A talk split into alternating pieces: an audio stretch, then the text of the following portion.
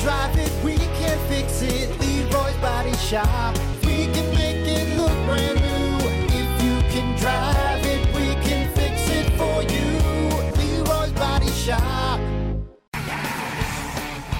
Well, good morning. Welcome to it. Plan B Morning Show, Brock Hunter. Is it time for fact and opinion? It is. We're just about out of here. We got what we learned on the show coming up. Of course, if you missed anything, check out WIRX.com and the Plan B Morning Show page, our podcast page. Got everything on there for you, including 12 Beers of Christmas, uh, morning dumps, all that good stuff. So go check it out. And your fact and opinion, which we'll uh, get to right now. Give you something to chew on. All right? Some some little factoid for you. Make you go, oh, huh, huh, huh. I didn't know that. Uh, what about this? Mistletoe is from the Old English word mistletoe, which means little dung twig. Oh, Apparently, because the plant spreads through bird droppings. So yeah, mistletoe, which we all know and love. You you put it up and you're like, oh, get a little kiss under the mistletoe. It's actually Uh. little dung twig, which doesn't quite roll off the tongue quite as nicely. Quite as nicely. I think the wife's got some mistletoe on the stove. Is that a thing? Is that what that is? Um, On the she's, like st- burning it for for like incense.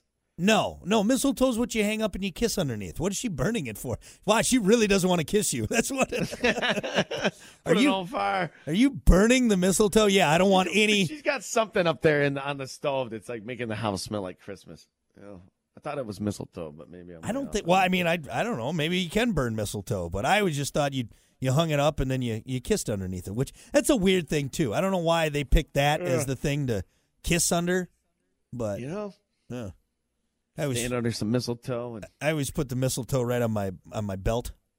Right, it's like a mistletoe belt buckle. You know what I'm saying? How's that work out for you? Hasn't worked yet, but I'm, I'm fingers crossed. Fingers crossed. This Oh. this uh, this holiday party will uh, will finally pay off. Yes, it finally worked. No, usually I'm asked to leave the party. Like, all right, sir. Yeah, you with the mistletoe on your belt. We know what you're trying to do. You're Get outta drunk, here. You had too much nog. Get the hell out. Come on, who wants to kiss the mistletoe? Come Oh, on. God. All right. It's Christmas. It's time for you to That go, guy sir. At the party. It's time for you to go. Yeah, I'm usually the one that's photocopying my ass at the at the company Christmas party. Everyone else is having a good time. I'm in the back. That's why like, we don't have a company Christmas party anymore because of you. Look, you put mistletoe on your belt buckle one time, all right? one time, and you're the bad guy. You're the bad guy. You're the only one who doesn't get free drink tokens. That's right. That's right. I'm just trying to steal them. Just give me one. Come on, give me one of your free drink tokens. no, No. Remember last year?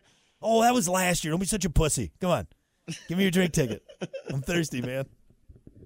Sneaking out to my car to take shots in between. Yeah. We know what you're doing. You're ridiculous. You, you smell like booze. You ruined Christmas, you son of a bitch. All right. Anyway, there you go. That is your final fact and opinion for a They call Friday. you Uncle Eddie. Close enough. Close enough.